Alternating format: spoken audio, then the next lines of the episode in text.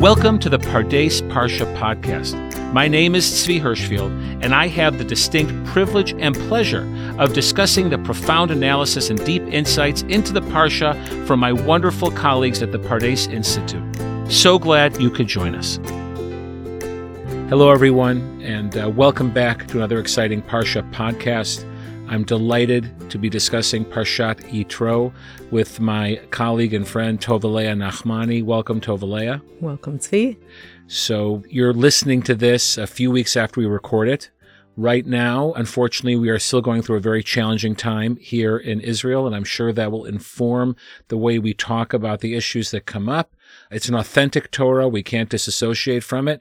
But of course, it's our fervent hope and prayer that by the time you're listening to this, things will be much better. The hostages will be returned. There'll be peace in the land of Israel. That's our hope and prayer. I know it is yours as well. Right now, we're still hoping. So, Tovah Leah, Parshat Yitro. Normally, when people come to this parsha, they're all excited to talk about the revelation at Sinai and the Ten Commandments. But you have noticed that that's a, our Parsha isn't even named after that, interestingly enough, and that's not how our Parsha begins, which raises all sorts of questions. Why is the Torah interested? Before it wants to tell us about the revelation at Sinai and the Ten Commandments and the receiving of the Torah, why does it want to tell us about Moshe's father in law schlepping his wife and kids out in the desert to meet him? Great question, and that's exactly where we want to begin. This Torah portion not only doesn't begin with the Ten Commandments, but it's also not named after the Ten Commandments. It's named Yitro. And Yitro, in addition to being Moshe's father in law, esteemed father in law, he's an outsider. He's an outsider to the Jewish people. He is a Midianite.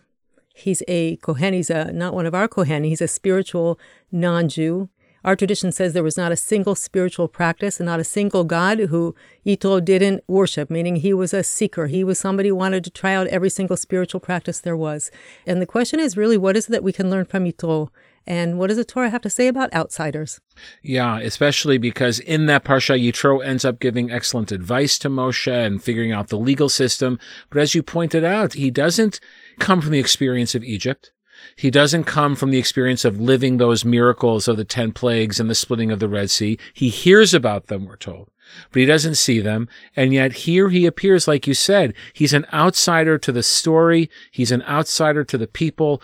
His only link is the fact that that's where Moshe ended up for a while before he became Moshe, and he's the father of Moshe's wife. That's right. So the three things that happen in the story, first of all, that Yitro brings Moshe's wife and sons back to meet him. And we would think the Parsha starts out as a very sweet family reunion. And while there is a reunion, there's no conversation between Moshe and his wife, Moshe and his children. Immediately, we have a conversation between Moshe and Yitro. Yeah, there is a missing hug there. You would like he, right. says he greets Yitro, and you're thinking, We're, wait a minute, don't you want to greet Sipporah? Don't you want to greet your two sons? But that may shed light on a different nature of Moshe's relationship with his family, which we won't go into now. But he clearly values Yitro. He shows him a lot of respect. He gets all the elders to show Yitro respect. Yitro is apparently either vis-a-vis being Moshe's father-in-law, or perhaps like you're saying, he is known and revered as this spiritually wise person. But either way, he enters the story with a lot of honor and dignity and position. Right. In the Torah, it says that as soon as they appear, and Moshe hears that his father-in-law and his wife and children have come. It says, Moshe likrat chotno. Moshe goes out toward his father-in-law, not toward his family, but toward his father-in-law. Vishtachu, they bow down to each other, or he bows down, or they bow down. Vayishaklo, and kisses him, meaning there's an embrace there and a kiss. Vishalu ish each one asks the other one, how are you? Right? Le shalom, how are you doing? And then they come into the very intimate place, into Moshe's tent. And the first thing that Moshe does is he tells Yitro everything that God did to Pharaoh and to Egypt and all about the things that Israel had to experience on the way, all of the hardships that found them on the way. And he ends with and he emphasizes the fact that God saves them. It's interesting that Yitro, he's very, very moved by this. And the first thing he says is Baruch Hashem. A lot of us say Baruch Hashem many times a day. And you're saying is- he meant it, perhaps. He actually meant it. And he's actually one of the first. There's actually three non Jews who say Baruch Hashem in the Torah. Those of us who are accustomed to saying Baruch Hashem, thank God, whenever someone says, How are you? So we say Baruch Hashem, really, Yitro is so sincere, and his relationship with God is at the forefront of this story, even more so than his relationship with Moshe. But it's because of what Moshe tells him and what Moshe chooses to emphasize. And Moshe doesn't just emphasize, Oi, We've had such a horrible time in the desert and the plagues and Egypt and everything. He emphasizes that God saved him. So, why do you think this is important enough that the Torah places this even before the revelation at Sinai? I know that Ibn Ezra thinks it's out of order. He thinks that, in fact, this is the Torah going against the historical order, which makes the question even sharper. Why give us this now? Why talk about the outsider when we're about to enter into a covenant and focus on being insiders? Right. So I think that, first of all, it's important for us to emphasize that Yitro, after this reunion, he brings sacrifices to God, and then he gives Moshe sage advice about how to organize the justice system and how to make a hierarchy and not to stand all day and have people coming to him day and night, right? Because it's difficult for Moshe, difficult for the people. And because Yitro gives this sage advice, we would think that the advice comes, obviously, after the revelation at Sinai and after the commandments are given. But the fact that it comes earlier is what makes Ibn Ezra say, wait a minute, this is actually out of order. And the reason I think it's out of order is because the thing that happens immediately before this reunion with the Moshe's father-in-law is the story of Amalek. That Amalek comes out of nowhere. The very last thing that happens in chapter 17 in the last parsha, Beshalach, is that Amalek comes out of nowhere and attacks the Jewish people from behind, the feeble, the elderly, the children, the pregnant women, in a very, very cowardly, terroristic way. And he is juxtaposed to Yitro as the outsider who's there to destroy, who's coming to destroy the Jewish people, as opposed to Yitro, who's the outsider who's really coming to support the Jewish people. So, just so we can follow along here, the Torah here, it's not just telling us about Moshe's family, even though we're very curious about that. Yitro is a symbol, as perhaps Amalek is the ultimate symbol of either a destructive or supportive and fruitful relationship the Jewish people can have with the non Jew. So, why juxtapose, and what do you think the Torah is trying to tell us about the relationship of the Jewish people and the non Jewish world? So I think the Torah is asking us to think about what is our relationship to outsiders. You know, in many religions, the outsider would never receive acclaim and it would never be lifted up to a position of status, right? There's only one way, there's only one truth. Uh, the outsider is the infidel. The outsider is the one who, right, who doesn't belong, who doesn't believe, who's not right, he's not redeemable. And I think in our tradition, we see outsiders very, very differently. And what I want to think about is that I was trying to come up for myself with some kind of categorization to understand what are the different kinds of outsiders that the Torah presents to us. I came up with three different categories, right? The three different kinds of outsiders, three different ways that the Torah asks us to look at outsiders, people who are born outside the Jewish people, outside of Jewish traditions, and how are they different from each other, and what's our responsibility toward them? Okay, so let's hear the three. I'm Okay. ready. And the most important question is what drives each of these types of non Jewish outsiders to do what they do? So, the first category, I think, is what I would call the non Jewish supporters people who maintain their own identity as non Jews. These are not converts. These are people who come from the outside, and the driving force for them is some kind of innate sense of morality. Eh, they're unaware of Jewish laws. Maybe they don't even know Jewish people at all. These are righteous Gentiles who, for example, in the Holocaust, risked their lives to help save Jews just because it was the right thing to do. The Torah calls this Yirat Elokim. The Torah, when it talks about righteous Gentiles, it calls them people who are God fearing. But I think not in the sense of fire and brimstone God fearing, but really more God revering. They're revering the image of God within each person. Examples of this would be the midwives. So I know that Rashi says the midwives are Moshe's mother and sister, but Abarvanel and other commentators, and I think, according to the Peshat, that the midwives themselves in Egypt are Egyptians.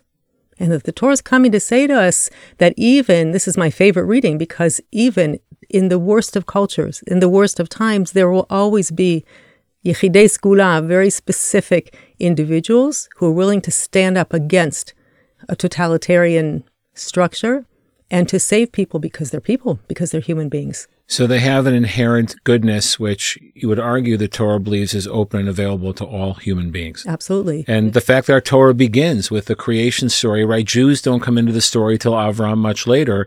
Our Torah, I think, is special as a book that is clearly not only concerned with the fate and destiny of the Jewish people, but is concerned with all of humanity. So this, I think, fits in very well with that, that being Egyptian doesn't mean you're bad. Right. Perfect example is the daughter of Pharaoh. She's the one who hears a baby cry and she's risking her life. You know, she could lose her life if she brings this baby into the palace. And as soon as Pharaoh, her father, knows what she's done, he could completely, he could, you know, off with her head.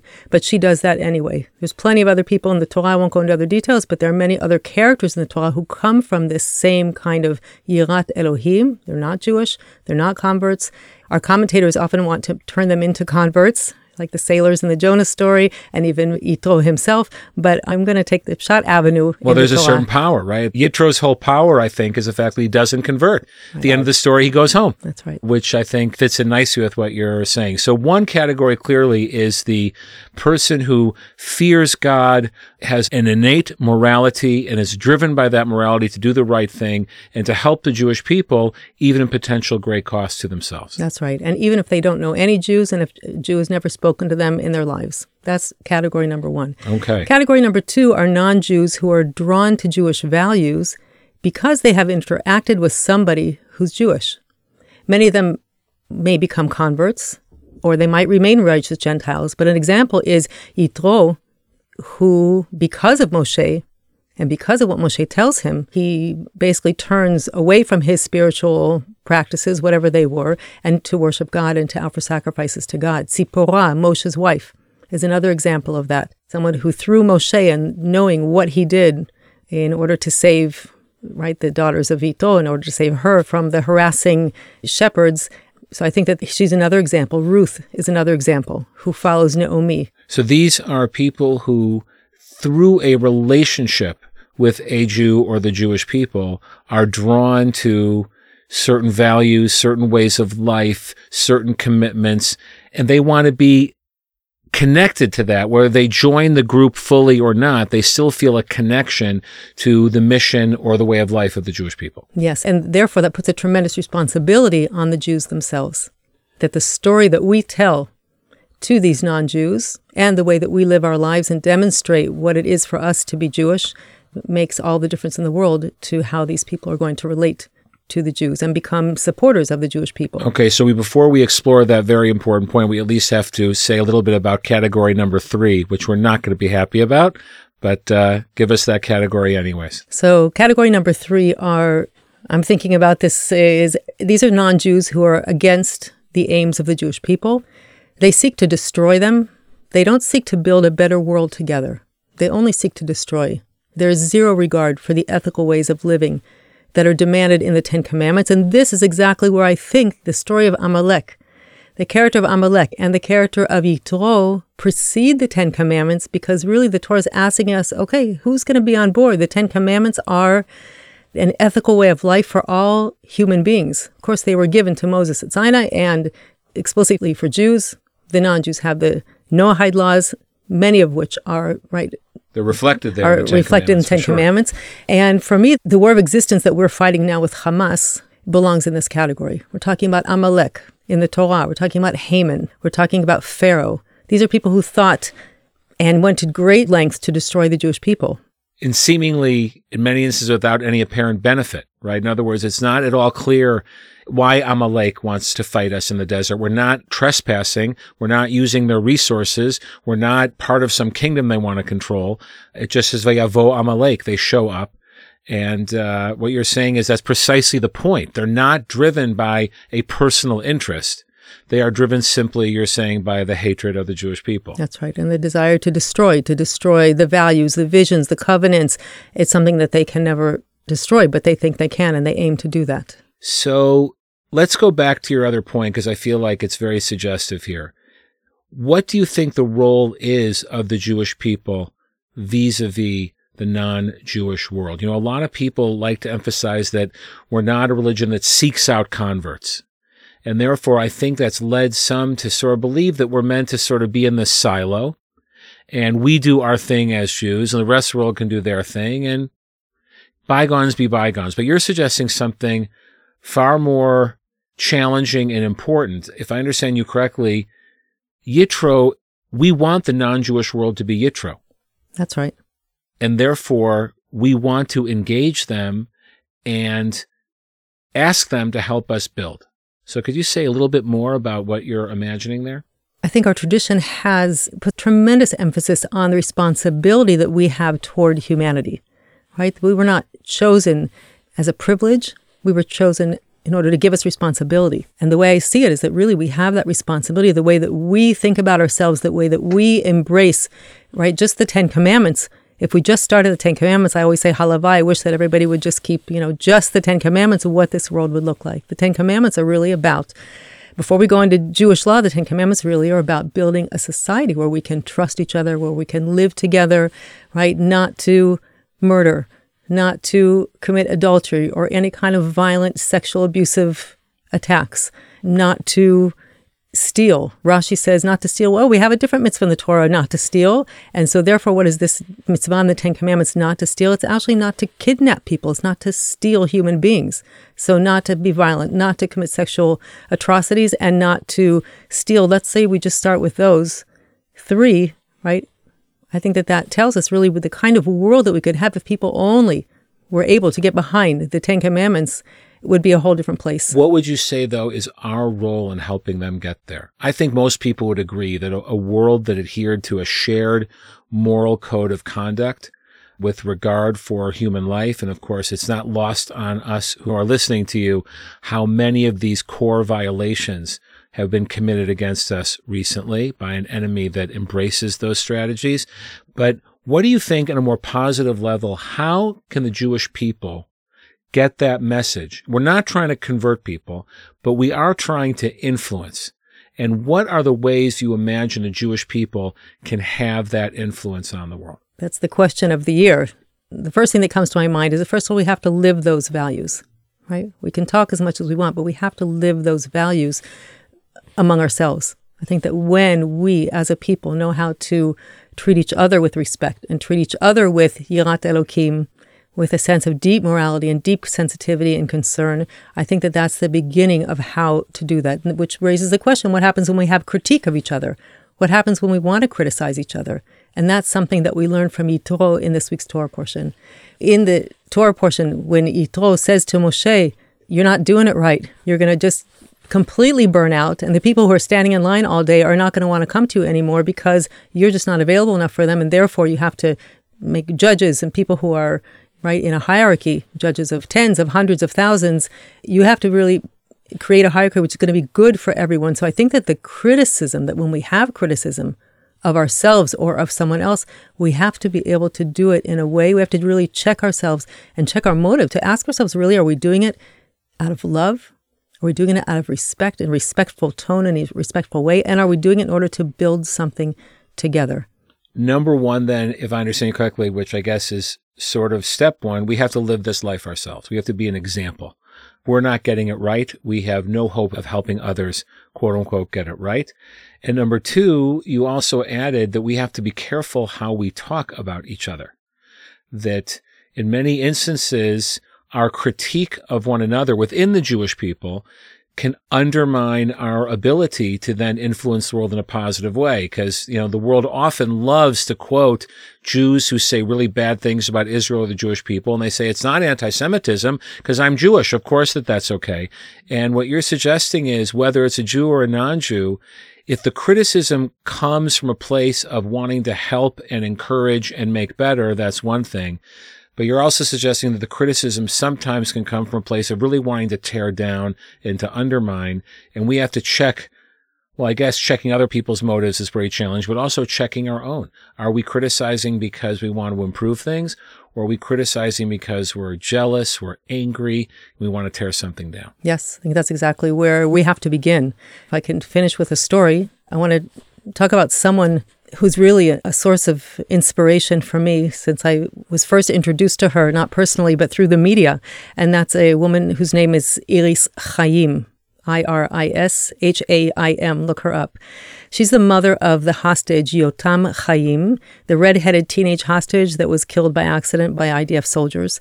And after her son was killed, she did three things that were just unimaginable to most people.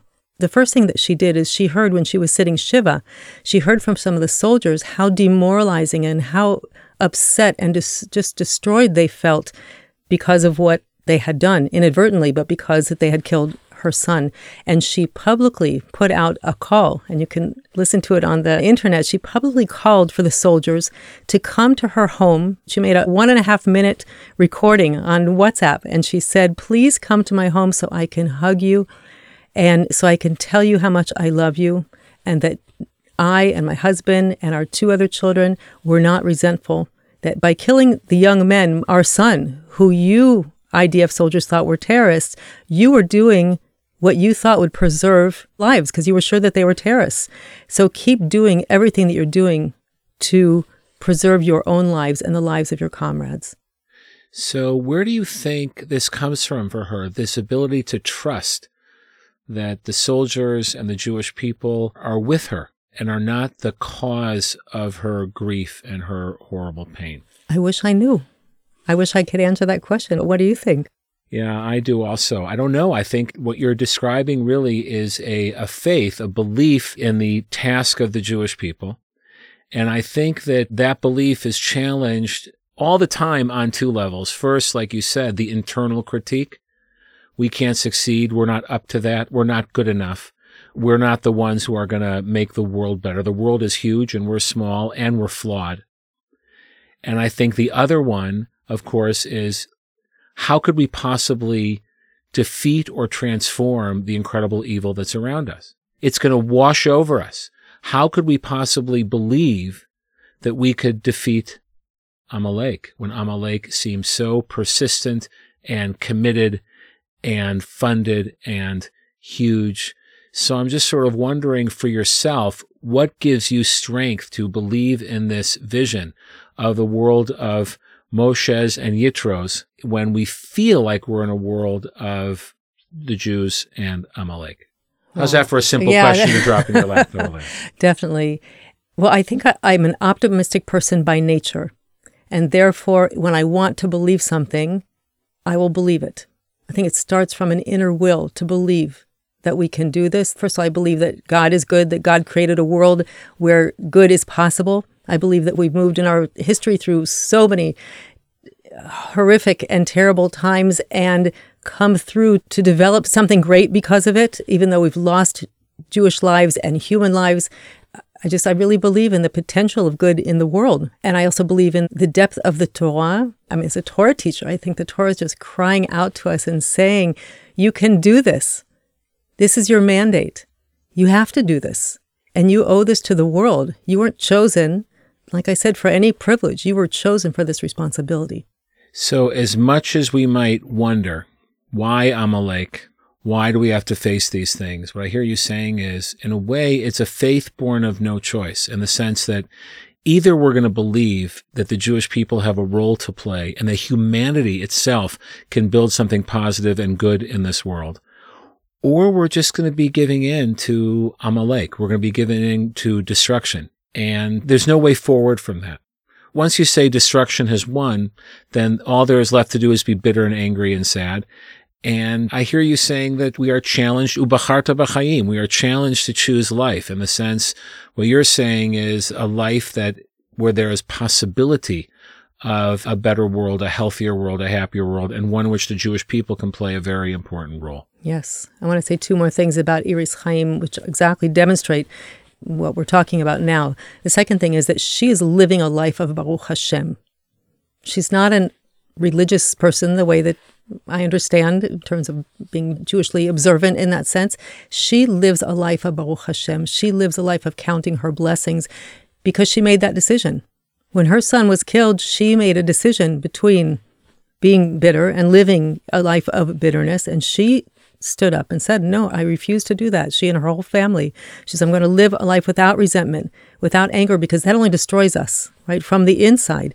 So she, and also she decided to let go of her stereotyped, preconceived notions about people who are different from her politically and religiously, and to engage with them in direct and respectful dialogue to bring healing to our people.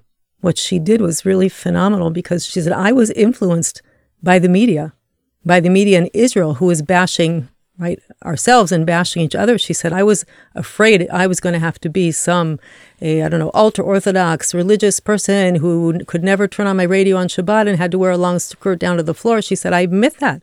I admit that that's what the media caused me to believe. But then she basically like woke herself up to a different reality. And therefore the third thing she asked is she said if i'm going to change this about myself my preconceived notions i'm asking the media to think very carefully, people who manage the media, to think very carefully about what it is that you're putting out in the world. You can critique and you could, you know, criticize, but let's do it in a way which minimizes our divisiveness and maximizes the things that unite us, which unfortunately right now is this war. But we have to continue even during and beyond the war to uh, to do that. It's a it's a it's a huge responsibility that we have. And I think my own takeaway from what you're saying is that usually we kind of wait for the feeling and then act on it, right? I, I wait to feel God's presence and then I have emunah. And what you're saying is it's really the reverse. She made a choice. We have to make a choice to seek it out, to look for it, to hold on to it, even when we're not feeling it, even in moments of tremendous pain, right? That the Baruch Hashem comes even when you're sad and lonely and you feel a lot of despair and you still choose the Baruch Hashem. I think that that challenge that you're putting out there is extraordinarily difficult. Uh, but on the other hand, I feel in a certain way it's something that the Jewish people have been very good at for at least more than 2,000 years. The ability to believe in our purpose, our mission, our holiness, our connectedness in the face of an historical reality that wouldn't have supported that at all. And sometimes when I feel like, how can I keep going? Everything is so bad. And I just remind myself, you know, Rashi kept going, right? The Jews of Ashkenaz kept going after the Crusades and the Jews of Spain after they were kicked out. Like all these difficult things when the Jewish people were trapped between the anvil and the hammer of the Muslim and Christian world. And we're only here now as Jews because those people still trusted and believed that something positive was going to emerge. So I sometimes think of them and remind myself that I have to choose it like Ir Chaim did to actively choose it in the face of so much pressure. Yes. If we have tshuva to do, if we have to change something about ourselves, then we need to do that. And if we don't have something to change, because we all love to say, no, no, I'm, I'm just fine, then we need to do more of the good things that we're doing in order to bring about unity and to uh, speak well of the Jewish people when we're speaking to the non Jews, when we're speaking to the Gentiles, when we're writing, posting things and writing and speaking about other people. We have to be very, very careful, just like we wouldn't want to criticize our own family in front of other people. There's certain things we can keep to ourselves and figure out our own ways to work toward peace within ourselves. We don't have to publicize everything to the outside world. Okay, everybody.